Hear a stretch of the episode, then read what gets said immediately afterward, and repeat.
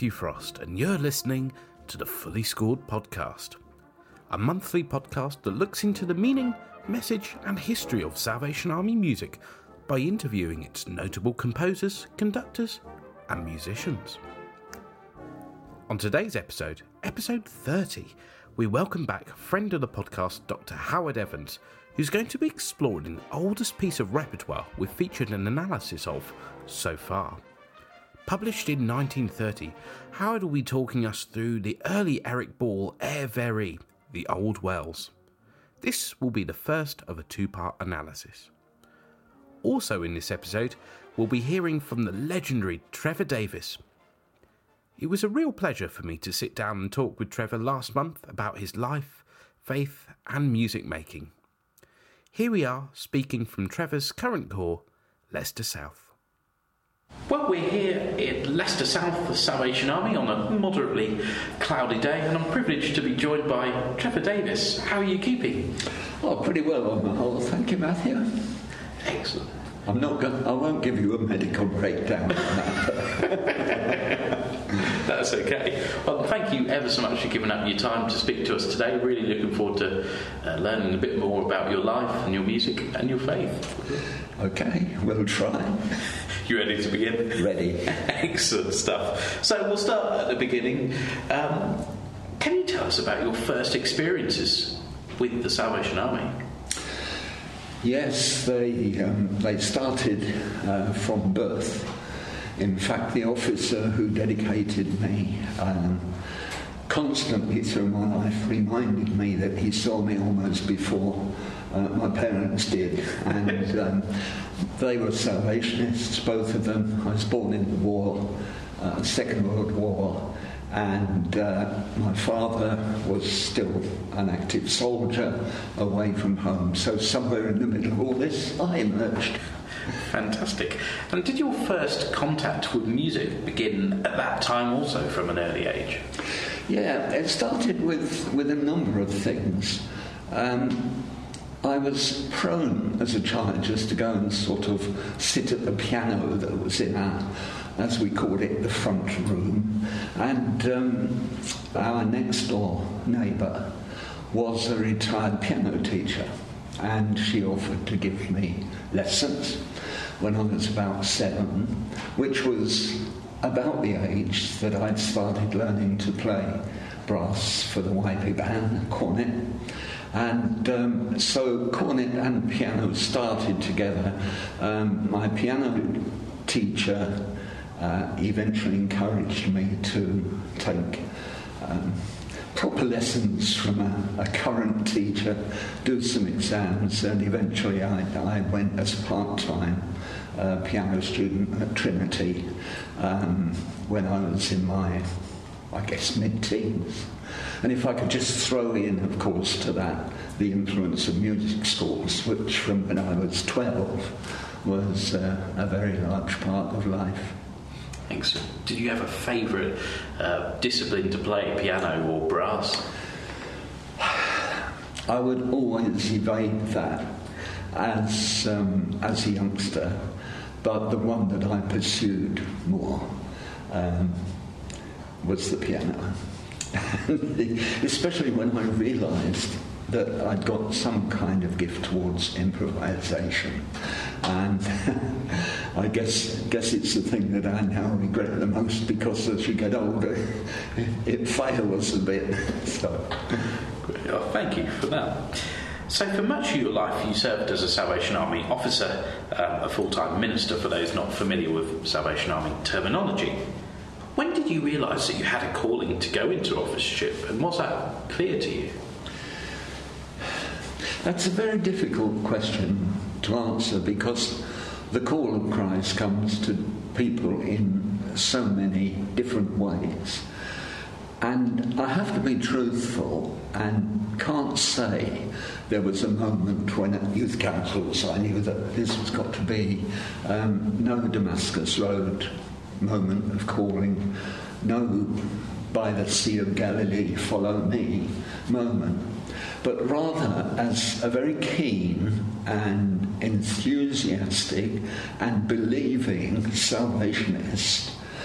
and gathering a realization at the same time that I had some leadership qualities. Um, I just felt that if this is so important in life and you can bring some of those skills to leadership in the Salvation Army, then get on with it. And I, I don't think that's any the less sacred a call than um, any other way. But that's the way it was. And for a number of years, uh, uh, when mobile phones became the thing, my opening screen simply said inevitability. And I think that was it. It was inevitable that I would be anything but an army officer. What was your first appointment like in those first initial years in officership? Oh, well, I went into the East London division. It was largely, uh, I think, um, compassionate to move into one of the London divisions because my wife to be was still a cadet at the training college. Margaret uh, was still there. So um, I went to Limehouse Corps, which was at the time the, the second oldest existing corps, uh, second to Poplar, I think. And um, we had a few appointments there, ranging from um, huge uh, social housing estates at Dagenham to country villages like Wakering. And um, yeah, it was, it was colourful. It was, the East End is just colourful.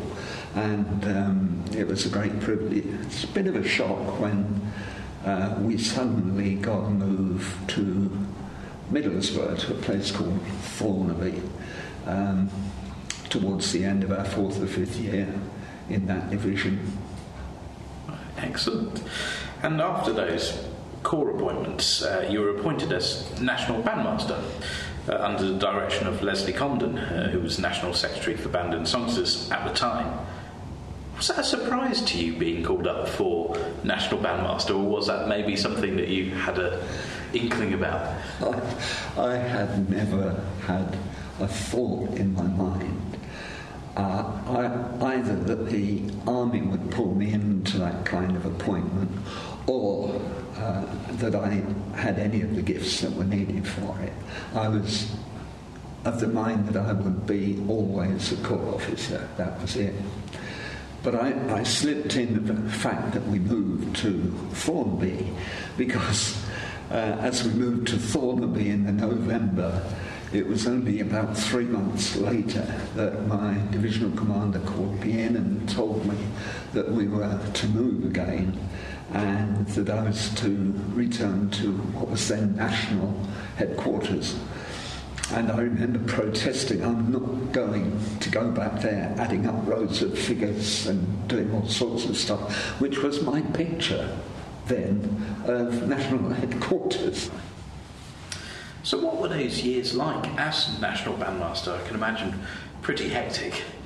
They were hectic. They were, they were very interesting. Um, the tradition of the National Bandmaster's job had been, I think it's fair to say, re-established with Dean Goffin, who, of course, I remember from my music school days as the National Bandmaster, and um, he was followed by Norman Bearcroft and then Leslie Condon. And for me to be moving into this sort of orbit was, was a very, very strange feeling.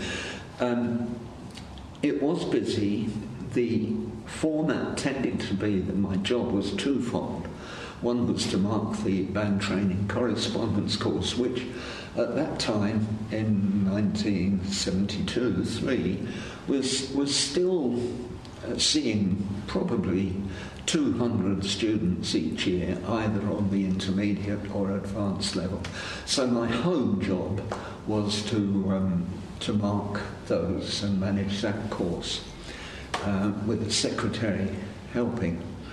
Um, the away job was to go off for 10 days at a time, spend the evening with the Salvation Army band in rehearsal, lead a spiritual meeting, and then the next morning go off perhaps visit some bandsman of that corps who was sick move on to do insurance valuations of instruments. And so you're travelling all the time. Um, and um, whilst it was a delight in some ways as an opportunity, it was quite challenging for a 27, 28 year old with um, two small children at home um, to, you know, sort of put that all together. So thank you for that fascinating insight. So you mentioned working with Leslie Condon, of oh, course, yeah. an iconic name in Salvation Army. Yeah. What was it like working with Les? Oh, it was interesting. Uh, I, I, remember Joy Webb, who uh, worked in the next office to me, and we were in the same department. She used to say to me sometimes, I can't get it into my head that Les, with his mind, is sitting through that wall. And it was a bit like that. He was very determined, he was very committed. Uh, sometimes I think, well, I thought that, that perhaps he'd not learnt the word no, he would say yes to everybody, everything, and people absolutely loved him. His preaching was uh, challenging, and of course, sharing with him in leadership of councils, um, Ban Sonst councils, which were very much the order of the day, um, was a great privilege. Learned so much from Les. And perhaps it was also sort of throughout these years you also worked closely with Norman Bearcroft. Yes, well, I had a little stint as the corps officer at Carlisle Citadel in the middle. And uh, by the end of that time, Les had moved on. Norman had come back from Canada. And um, there was a, a, 1978 Congress coming up. Um, and he needed a national bandmaster. Okay. Somehow he managed to arrange my reappointment to this job and told us after he'd done it. And um, so the first year or so of working with, with Norman was preparing. Uh, I think the, the history records 80,000 sheets of manuscript paper, organising a thousand songsters in four venues from all over the country and rehearsing them. So that was the first 18 months of that, and then slipped back into the more usual pastoral, probably just a little bit more relaxed. Um, working with Norman, again, I learnt so much. Again, his platform was fascinating, completely different from Les. Norman, hilarious, known to be a very funny man and lovely to work with. But I could tell you also a very compassionate person. Another big change in your life uh, was when you were sent pretty much as far from home as you could be um, and moved to serve in New Zealand as a music secretary out there. Again, was this a complete surprise to you? yes. Uh, one morning I went into THQ and the chief secretary of the day uh, accosted me on the stairs, said, I need to talk to you urgently. And I went into his office and he said, if there is any reason why you should not take an overseas appointment, uh, could you let us know within the next hour? And my first reaction was to gulp. The second was to say, What and where are you talking about? New Zealand could be your home in seven weeks. And in the next hour, I had to go downstairs, phone Margaret. What do you think about this, dear? and uh, we immediately said, if that's where we're appointed, we should go. And um, yes, a bit of a shock, Matthew. Absolutely. What faith just to pick up your feet and move to the other side of the world, let alone the other side of the country. And uh, what was the music scene in the Salvation Army like in comparison to what it was in the UK at that time? It was very healthy, um, bearing in mind by this time Dean Goffin was the territorial commander. Um, so I'd seen him from when I was 16 when I'm now nearly 40 and he's about to um, retire in a year or two's time. Um, the makeup, the, the impact that he'd made on the music scene in the UK, he had had so much to do with in New Zealand as well. And I think part of our being there was that it was coming up to the 1983 Centenary Congress, and Dean wanted somebody there to get, you know, and the lot fell on, on Jonah. Um, traditional in many ways from the music angle, good bands. Um, probably most corps had a band. There would have been not as many huge bands, perhaps, but out of a hundred corps, I guess there would have been 20 sizable bands and another 20, 30 others. Um, the Wellington City Band, the Newton Band, fantastic. Good songster brigades, and in fact, I took on the leadership of Wellington City Songsters for two or three years while we were there. That seemed, seemed to work all right in that territory to um, have a national music secretary running the Corps Songster Brigade, but I liked it. Fantastic. And uh, Dean Goffin, again, another name that people of my generation will only know as a name on the top right hand corner of a piece of paper. What was it like working with Dean? Fascinating. Um, he was my hero from boyhood. He was, he was the one that made a lot of impact on, on my young life. So, so I started uh, with an advantage, but, but I did learn that Dean would express himself uh, as strongly to people he knew and liked as anybody else. And he was a, a strong territorial leader, the sort of guy who I would stand up for any time uh, out of pure respect. He was knighted that year in New Zealand and um, from, from the sort of centenary tribute angle. And um, he actually became the first Salvation Army officer to preach at the um, dedication service at the opening of Parliament in New Zealand. And he didn't put any punches in what he said in that either. He was, he was so strong, so convicted in his way. Um, I, I loved it. I loved him. Brilliant. Thank you ever so much. Many Salvationists will be aware that uh, every now and again there's a new songbook released, and the most recent being in 2015. And I'm sure it doesn't need me to point out the monumental amount of work that goes behind the scenes to put these together. I understand that you were pretty instrumental in putting the 1986 songbook together. Well, yes and no. I came back from New Zealand appointed to the music editorial. On pretty well my first week back, Colonel Ray Bowes called me into his office and said, now I know you're here. We've got a little job going on with this, this renewal of the tune book, um, and it's, it's dragging on too long. And so, so, what I want to do is to say, your first few months here, finish it off, will you? Well, that was a, a misnomer. There were two or three of us involved there, and it took nearly three years to finish that off. And in the end, Colonel Ray Steadman Allen, who was coming up to retirement, uh, was brought in as well for the last year. So I had the joy of working with Ray at that time on the final throes of the uh, 86 tune book. Um, so, yeah.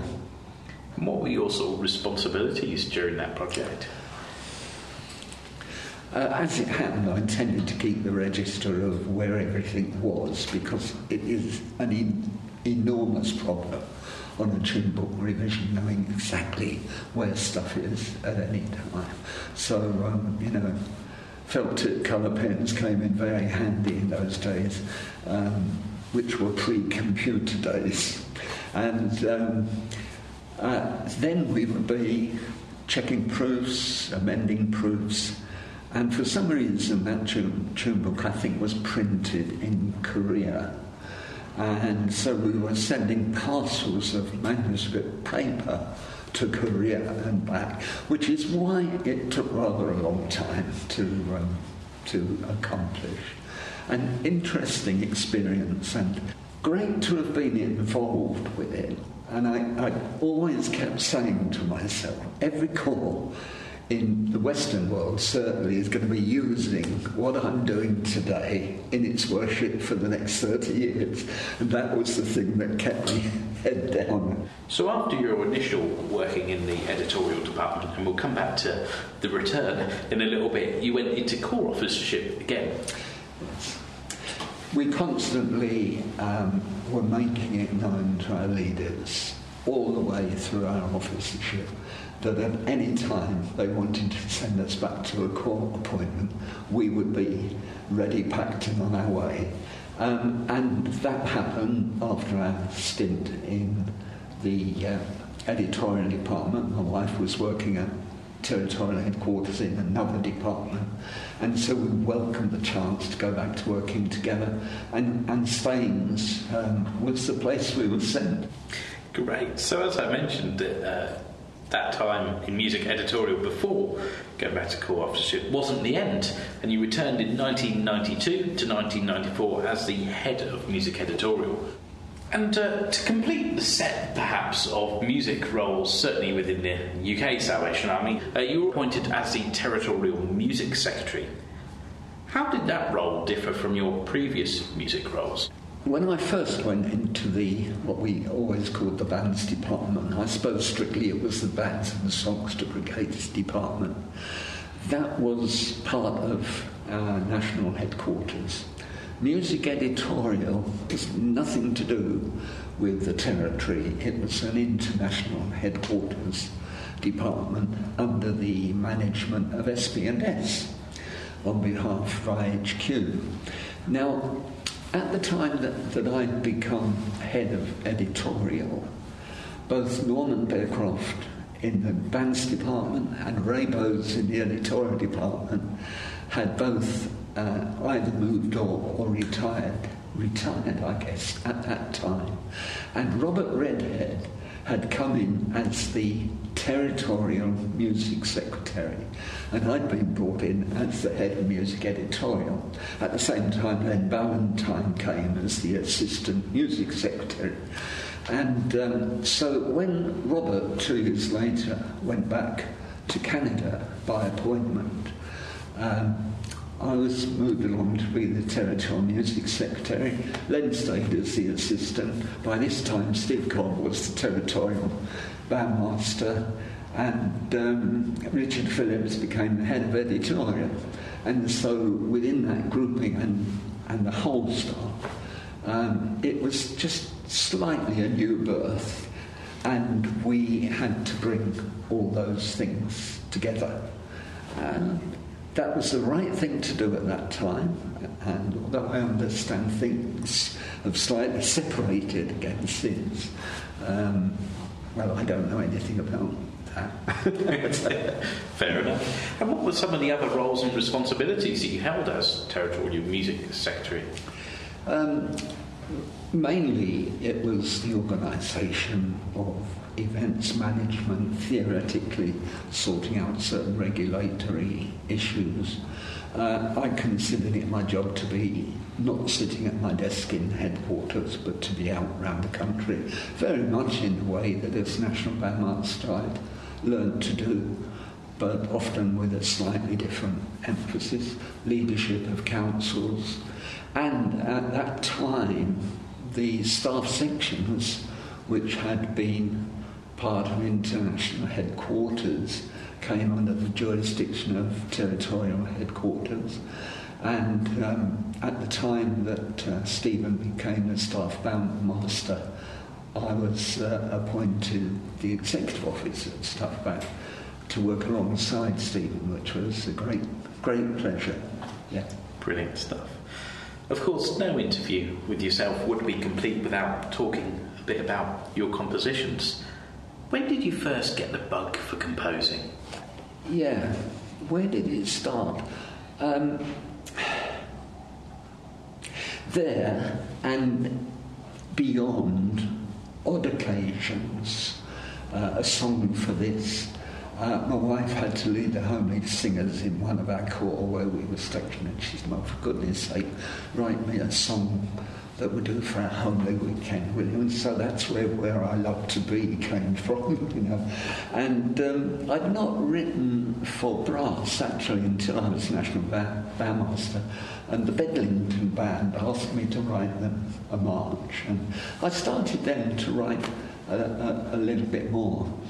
Um, in New Zealand, I was great friends with the West Wellington City Band and having the facility of your own band to just well, I wasn't the bandmaster, but the bandmaster, Eric Geddes, was a wonderful man. On, give us it. Come on, Trevor. Feed us. Give us. So that was the way a lot of it. And eventually some of that got published when he came back. I, I've never written what I would consider an epic. Um, and used to talk with Ken Downie about this quite a bit because, you know, I, I envy all that. But I think I recognise that if I had a gift at all, it was to, to write accessible music. Um, sometimes for the smaller band, a lot of Triumph series, Unity series, a bit of general series, and a few, and a few festival series, yeah, okay. But um, hopefully functional. But I wish I could have written uh, a good melody. It's interesting you say that because actually I would say that many people, whether they know it or not, would know your melodies well and your words as well, such as Where I Am, Where I Love to Be, Joy Because of You. So when you're writing a melody, what sort of things do you consider? well, you're, think, you're thinking out some of the exceptions. Where I Am um, is very interesting because that was. Uh, again, Colonel Ray Bowes, who asked me to write a song for Monday morning. you know, it, it, happened that way in the editorial. This was Friday afternoon. I want, I want a front page for new songs for young people, and I want it Monday morning. And I said to Ray, I'm in Carlisle for the weekend specialing. He said, That is your problem. And so on a train somewhere up the uh, west coast where I am was born. And it was only then when I was with the staff band that David Daws said, God, Trevor, can you, can you write something for me on where I am? And I was, I was surprised to find that published in a festival series. I thought it was a little devotional thing, but David said it, it was more difficult than that. So, um, yeah, that's the way. What do you do? How do you write a song? Joy Because of You came, I was in New Zealand, and I had a, a, a letter from Muriel Yendel, who was still conducting the girls at um, Cobham Hall, I suppose, or whatever the subsequent venue was. Could you do a song for the girls? And I spoke to a lovely, lovely officer on THQ in Wellington and said, Barbara, you write wonderful prose, um, and I think you've got poetry in you. Couldn't you give me some words for a song? And she gave me the words. They were on my desk the next morning. So, of course, Joy, because of you, also ended up in a very famous cornet solo, Jubilance. Did you know that uh, Bill Himes had used it? No, I didn't until um, until I heard it the first time. And um, sitting with my wife, I think, in a festival somewhere. And uh, suddenly, uh, I know that tune.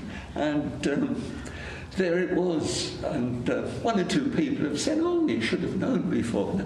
I didn't worry at all. It was, uh, if, he, if he can do that with my little song, he's welcome. Thank you for that. And my final of the more serious questions before we go into a few more slightly fun ones and wacky ones.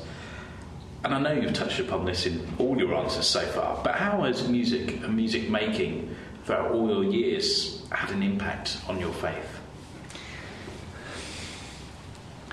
I guess the um,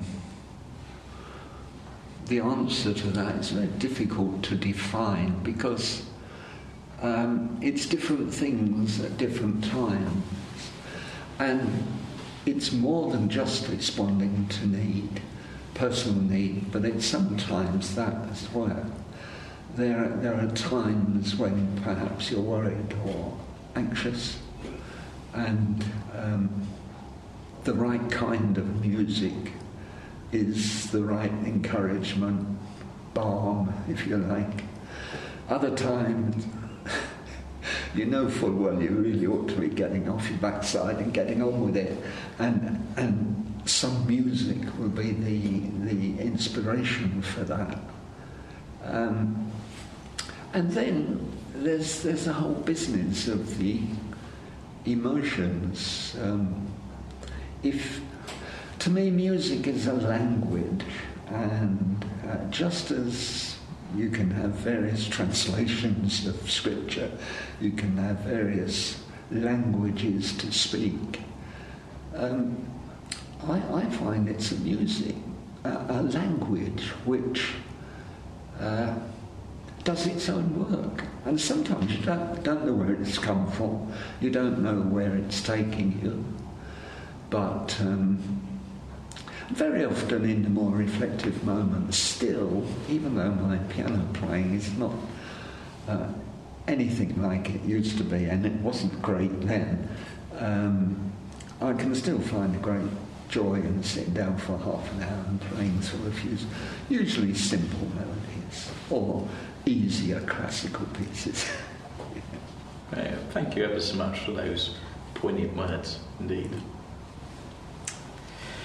So, this brings us on to the uh, next segment of the interview the quirky quickfire questions. Oh, wow. So, some of these are fairly standard and uh, I've used in other interviews, but some of these I like to be pretty wacky that you've probably never been asked before or again.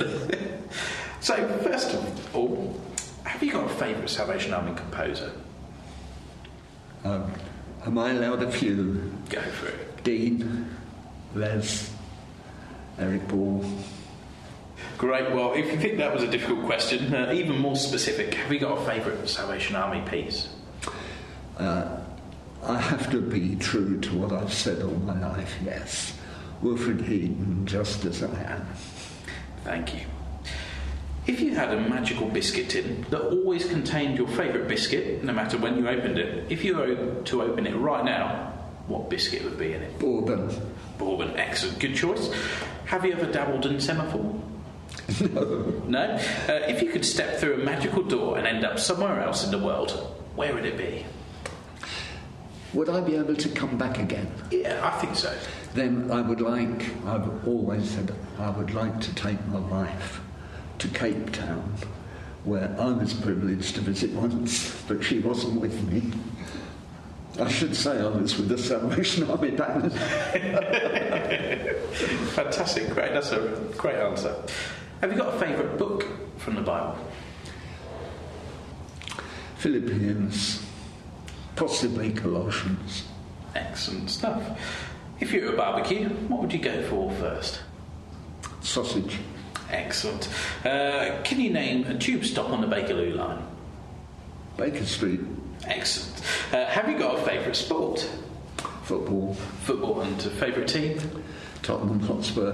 Okay, I don't know if that's good or bad. I know nothing about football. uh, have you ever had a nickname? Um, yes, at music school at one time, uh, I was known as Trev the Rev. Excellent, I like it. Then maybe we can title this podcast Trev the Rev. and uh, final question What's the most precious artefact you've ever touched? Now that is difficult.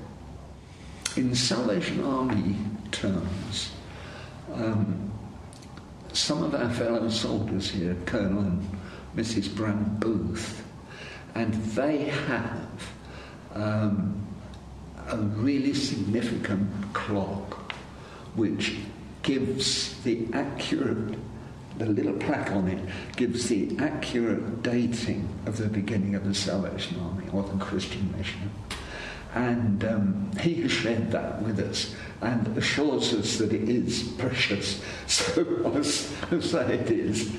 Um, I probably should have said an ornament we've got at home, but, you know, I'll be forgiven. Great stuff. Thank you ever so much. And thank you, Trevor, so much for your time and your words. It's been a real privilege to speak to you today. Thank you. Thank you, Trevor, for your time and your words, for the poignant moments and the laughs. We'll be hearing from Trevor again shortly for Band Mastermind. Now, please welcome Dr. Howard Evans back to Fully Scored to speak about The Old Wells by Eric Ball. Thank you very much, Howard, for joining us once again on Fully Scored. I can't believe it, but it's uh, been almost two years since we recorded our analysis in person of the Holy War and your interview. And, uh, well, the world's changed quite a bit since then, hasn't it? I don't think we quite knew what was coming, although things were on the way. Um, but I think it was a less than a, or three, four weeks after we'd sat and discussed the Holy War over the dining room table. Um, the world ended up being locked down, and we've been living in a very different world since then. So, the piece that you've chosen to look at today is Eric Ball's The Old Wells. Why have you chosen this piece to look at in particular? Uh, I think there were a few reasons. Um, Simon obviously sent me the list of works that had been looked at in the intervening period since we did the Holy War, and uh, there wasn't a great deal of representation of um, the variation form on there, and and in fact, one of the pieces that I used at um, the day that we had for TMS this last summer was in fact to introduce the old wells. Most of the students in the band that I had there for that day had never come across the work or played it before. And again, I, I just thought maybe for aspiring composers, some of our young writers, I wondered whether maybe it was a really useful piece to look at in terms of the clarity of its structure, its composition, and um, and the fact that in its day it was quite a groundbreaking work. We we tend to lose the focus of that with hindsight, and and in a way it could look a little bit simplistic for us these days in terms of some of the variation forms um, that have been published over recent years and there's some of the complexities of that. And yet, in its day, it was a, a very, very uh, a different set of variations in terms of the way Eric Ball wrote this and what he actually intended. And I believe you have a personal connection with Eric Ball as well. Uh, yes, I suppose it's not something that you kind of say too much about, but you could say Eric is family in that um, Eric was my grandmother's cousin. Um, it, uh, where we lived at Leigh-on-Sea for many years, and, and, where my parents still live, we actually, when we moved there from Wales, uh, we moved to be next door to my grandmother. And uh, living with my grandmother was my great grandmother, Esther Ball, who was um, Eric's aunt and was sister to Eric's father, Jack. If you check the Eric Ball um, biography out, you'll see the family details in there.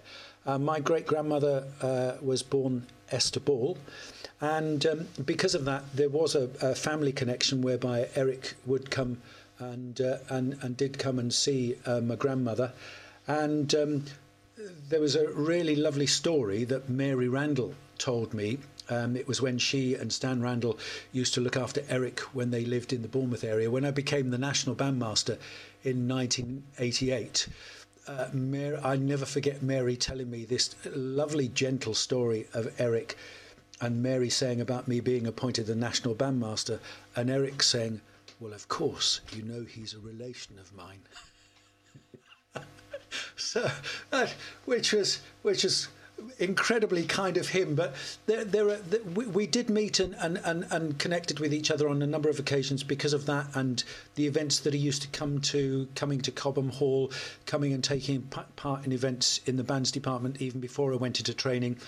I also, as a cadet, um, my summer out training was at Fordingbridge Corps and um, I wrote a march for my session and for us uh, for our, our, sessional band uh, to play called Servants of God. And um, so I did actually take the march uh, I, because I was at Fordingbridge, just north of Bournemouth. I did actually get in touch with Eric and went and spent an afternoon with him and Olive at their place in Milton Road. And he very kindly looked over my very first Salvation Army march for me. And, and was very generous, very kind about it. But also, there was uh, the bass solo section that I'd written. He um, he suggested that I needed a slightly more transparent and less thick and heavy um, uh, figures in the upper part to the bass solo section that I'd written. So I duly went back and rescored it and and changed it and kind of had slightly more pyramid structures uh, that worked uh, with this march uh, as opposed to the thick structures that I'd got at Eric's suggestion. He was very kind about it, uh, very lovely about it, but he did have some really helpful suggestions in terms of, of, of what I was actually doing. Um, so, yes, kind of some very strong personal memories in that way. Although these days, I think there's lots of things. I was very much in awe of him um, in that kind of way. Uh, in, in in my 20s in, in that way uh, and and I I guess there's lots of things I'd love to ask him these days uh, if I got the chance again to go and meet him. But I remember being quite almost tongue tied in some ways, but just very much in awe of the man, despite the kind of personal connection in in that way in the family relationship. And where did this piece come in Eric Ball's output? Um, it's it's fairly early on. There are one or two other pieces in the festival series uh, before this.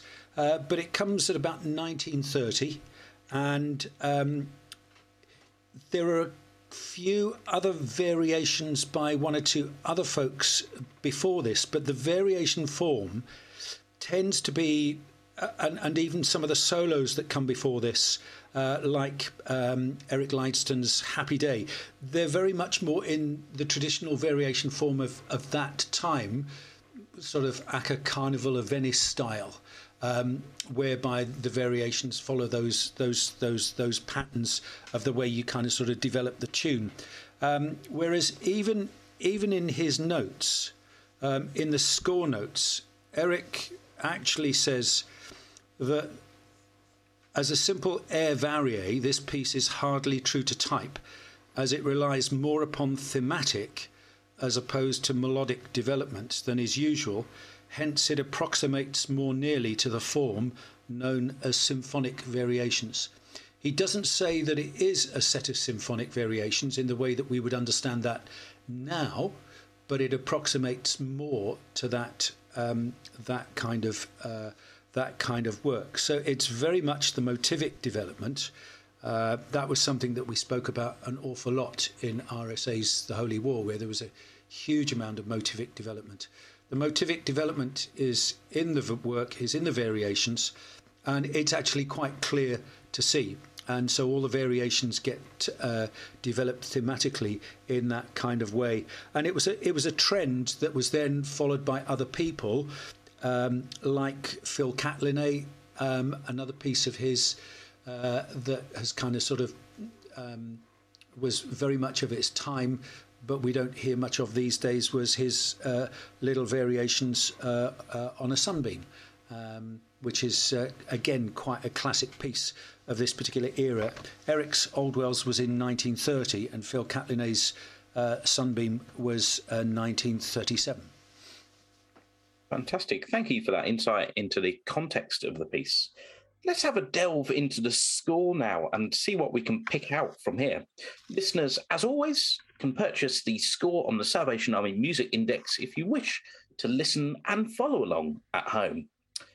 So, the start of the piece, quite traditionally, we start with an introduction.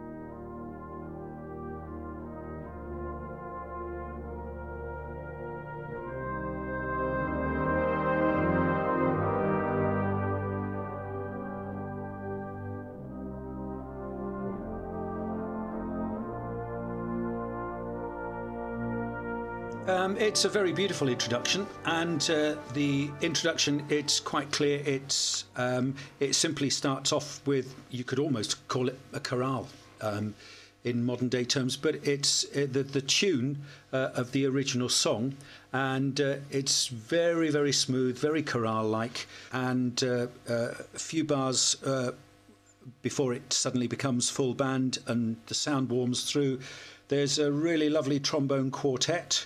Um, typical Salvation Army writing in terms of writing for a trombone quartet.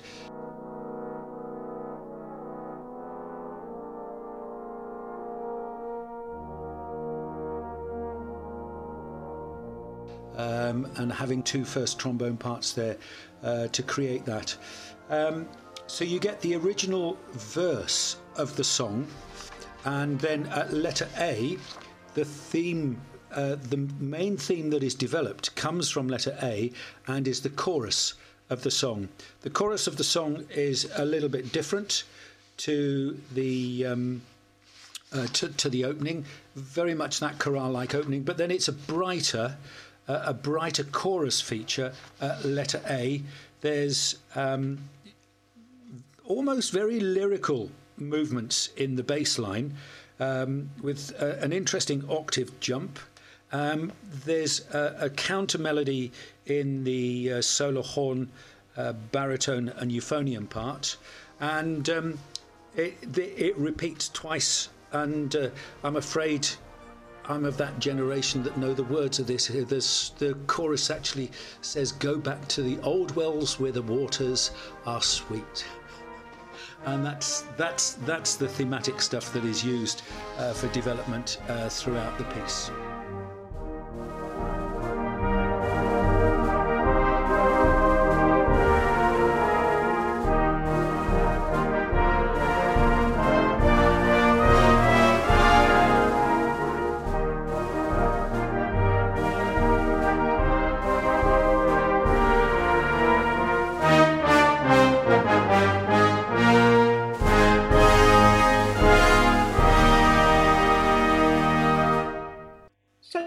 Takes us to letter B, variation one. What happens here? Um, this is quite a delicate variation. In the cornet line at the beginning, you can see how it's related to the thematic uh, part at letter A, based around um, it kind of moves around the main notes of the theme, the F. Uh, up to the C, the D, the A, the C, and some of the, some of the intervals are there but it's it's it's a very very delicate theme, and the there's quite a lot of imitation, and and I suppose this is the kind of unusual bit in that you look at the imitation, and the imitation is actually in the basses, the E flat the B flat basses. The um, semiquaver delicate melodic line of the cornet and the soprano at the beginning is then taken up by, by, by the tubas, and every couple of bars they imitate each other. And, and my guess is at its time that would have been quite a challenge and would have been quite different in concept and sound.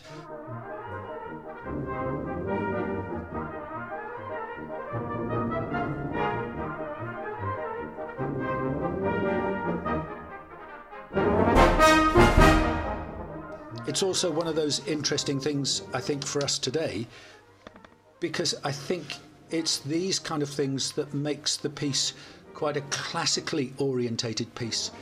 And um, having looked at it and, and having used it a number of times um, from a performance point of view, there's almost a classical feel to it whereby it needs a very delicate and lightness of touch. So, w- whereas at the end of this first variation it's marked forte, it's not a heavy forte and needs a lot of delicacy and refinement, I think, to try and bring this kind of music off. Um, and and that's what happens through letter A. That imitation goes right through and and repeats. And um, from a performance point of view, there's a very interesting feature at the end of this uh, variation, just before letter C, where there's uh, a bass line that just moves down the tonic, the fifth and the tonic, and the. Uh, I've heard numerous performances of this where it becomes very bombastic and, and it kind of loses the refinement and the lightness of touch that goes with it. Because it's 14, it's got some staccato and some accents marked on it. It ends up being kind of sort of beaten into the ground, is how you hear that. in a way, the the variation is very lightly scored. It, it they're just alternating groups uh, in terms of the way they answer each other, um, and there's a real clarity in in the composition in terms of its style and the way that it's written. You can hear. Um, you can very easily hear the motivic development, uh, but it's a very light, bright variation. And from light and bright, we change the mood quite substantially in letter C for variation two. Yeah, this is a really interesting one. Um, in that um, he takes, we get a we get a four bar phrase, and and again, it's absolutely clear where it comes from. If you look at the end of the tune in the forte uh, section at letter A at the end of the tune, where you have the descending figure, dim bum bum ba ba bum bum bum, he turns that that that that motive into a ground bass and uses that tim tam pim pam tam tam tam tam and that tune b- becomes that. And it does become a ground bass. Um, for people who are kind of uh, wanting to know what your ground bass is you've only got to think of the ground bass that always occurs to me is Dido's Lament. Uh, Purcell's Dido's Lament where the uh, the harmony and the music keeps moving around that ground bass that keeps chugging along underneath and um, the ground bass repeats uh, four times in the opening section, various uh, different scoring, various lines uh, that come above it and that decorate it and amplify it. Um, and and and it, it, it moves up through the scoring. It's a beautiful little phrase that he keeps using.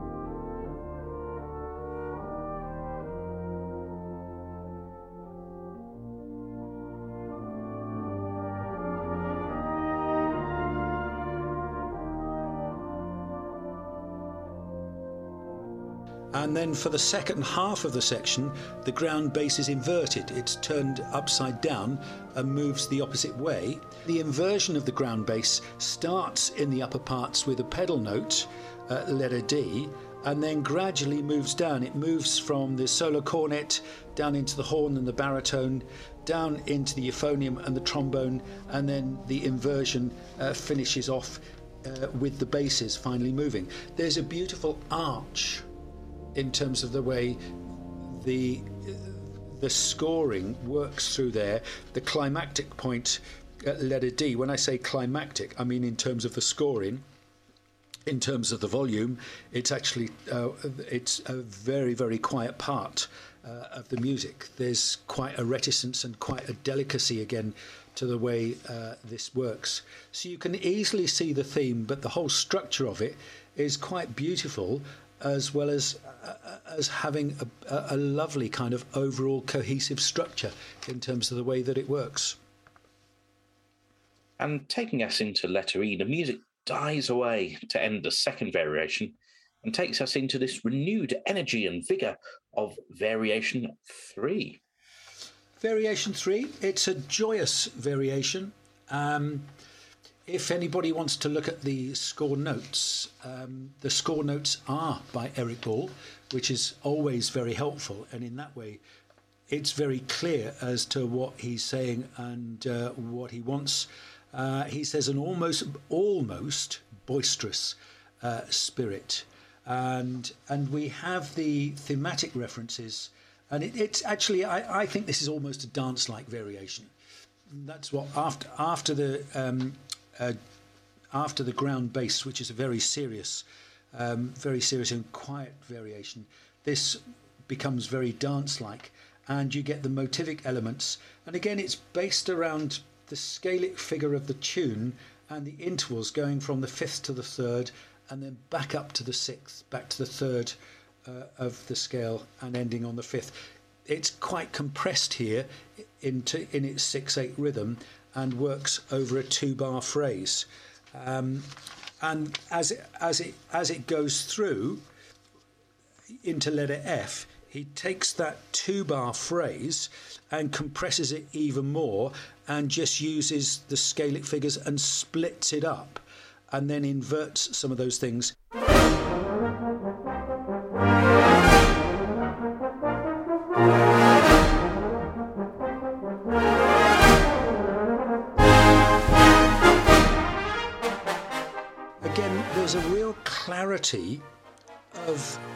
Purpose in terms of the way he actually uses the material and the way that it works and the way that it's split between the parts and and, and the way the thematic figures are, are used between the voices at letter F. It's it's very clear and it, it, it's it's it's really good. And again, I think this is a movement that doesn't have to be forced too much stylistically in terms of, of its playing, the kind of lightness. Um, it's got 40, 40 crescendos, but if if you make those too bombastic, it, it destroys the spirit uh, of the music again. Thank you, Howard. The second part of that analysis will be released in next month's episode. Make sure to subscribe to our podcast or follow our Facebook, Twitter, and Instagram pages to keep up to date with the most recent releases. Now, settle back, slip on some shades, slap on the sun cream, for it's time to voyage to Arid Island Album. My guest today is Howard Elliott.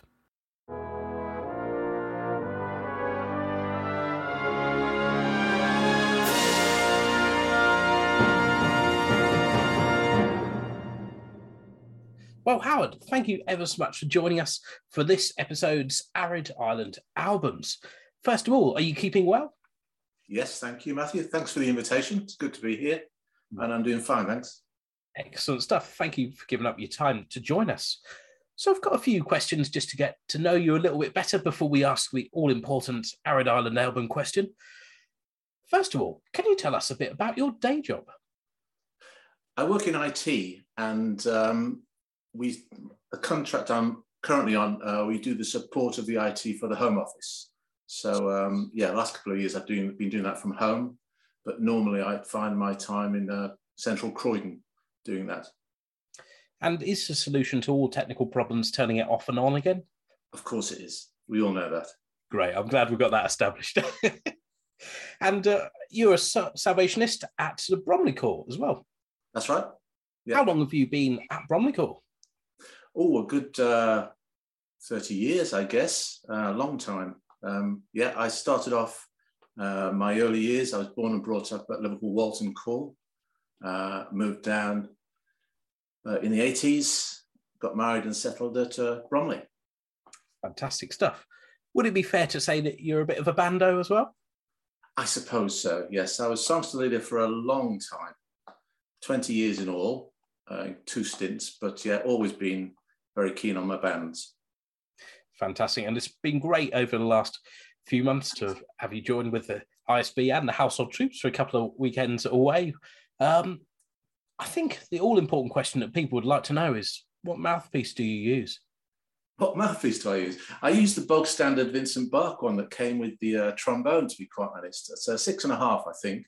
Um, I sometimes think I ought to experiment a little, but no, I, I I've stuck with the same one for a while now.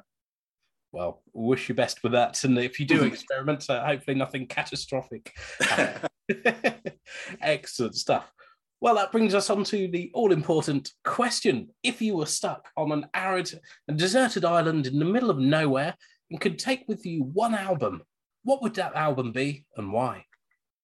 Right. Now, I gave this quite a bit of thought and I, I started reminiscing really, and I went back to um, early 80s and um, a time when um, I really sort of got into listening to uh, bands. And the reason for that was probably listening to Enfield Citadel Band under bandmaster James Williams. So there are a few of their recordings around that time that really uh, piqued my interest.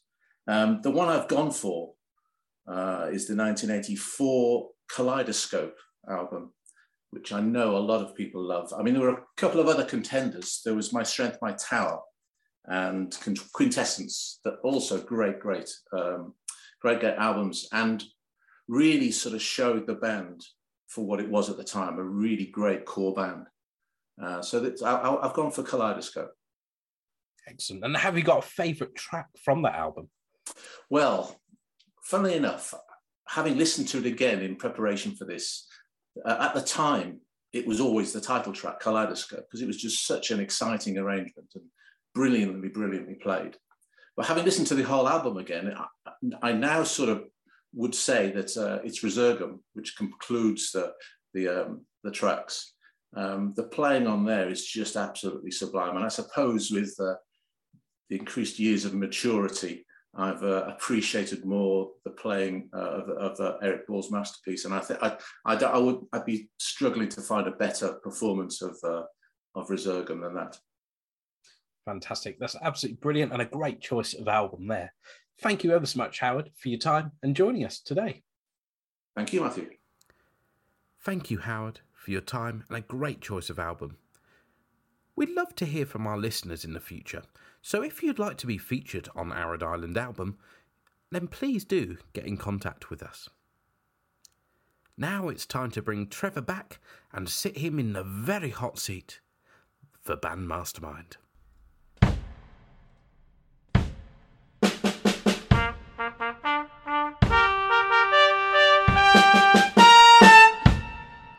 So, this brings us to our segment that we like to call Band Mastermind, and I'm once again delighted to be joined by Trevor Davis. Trevor, are you ready to play Band Mastermind? Oh, yes. so, with so much enthusiasm. So, just to remind our listeners at home, you'll have one minute and 30 seconds to answer as many band trivia questions as you can. If you don't know, you can always say pass, and uh, we'll see how we get on. So, without further ado, your time starts now. Who wrote the march Brazil 75? Pass. Eric Ball's Resurgam is based around a text from which book of the Apocrypha? Mm, pass. I, I know it, pass. no worries. Uh, what is the only recording by the ISB to be released on LP, cassette, and CD? Pass. In what year was William Himes's first publication? 1960. Not far off. How many works by Dean Goffin are published in the Unity series? Three. So, so close. Triumph of Faith by Arch R. Wiggins is a biography of which Salvationist composer? Bramwell Coles? Again, very, very close. How many siblings did Eric Ball have? Two. Uh, incorrect, I'm afraid. Norman Bearcroft was once part of which musical military regiment famous for its gold knee length coats and jockey hats? Household troops. Very, very close. Blues and Miles. We'll come on to that. in what year did Boosey and Hawkes and the Salvation Army instrument manufacturers decide to go from uh, making high pitched instruments to low pitched instruments? Oh, 1965. Correct. In what year was Eric Ball's first publication? 1929. Again, very, very close. And I'm afraid that brings us to the end of our time. So I'll just go through the answers to the ones that you didn't get and uh, I'll let you kick yourself for a few of them. so, who wrote the March Brazil 75? It was Leonard Ballantine. Um, Resurgam is based around the book, The Wisdom, of. The Wisdom of Solomon. There we go. Maybe we can give you a, a half point for knowing afterwards. um, the only recording by the ISB to be released on LP, cassette, and CD is Goldcrest. Oh. Uh, you were very close with the year of William Himes' first publication. It was 1971. Oh. I believe that would be The Witness. You were super close with how many Dean Goffin works are published in the Unity series. You said three, but there's two. Two. So Check maybe there's one that we don't know. No, the Unity series, yeah. Triumph of Faith by Arch R. Wiggins is a biography of George Marshall. Ah, um, how many siblings did Eric Ball have, I asked you? Uh, the answer apparently is 15. I hope that's right. uh, Norman Bearcroft, the musical military regiment he was part of, famous for their gold knee length coats and jockey hats, the state trumpeters. Ah, that's right. So very, very close, and I think But his day job was in one of the horse guards, wasn't it? Yeah, so I don't know which one. I reckon we can probably give you half a point for that. The final question was what year was Eric Ball's first publication? It was actually 1922. So that gives you a grand total of one and a half. and I have to say, not a bad score for that mastermind at all. But they all get the same question. Not all the same, no, so okay. we'll say these were harder than normal. Great, thanks again, Just gentlemen. an old man. Unfortunately, that's all we've got time for in this episode. We hope you've enjoyed it. If you have, then feel free to leave us a review.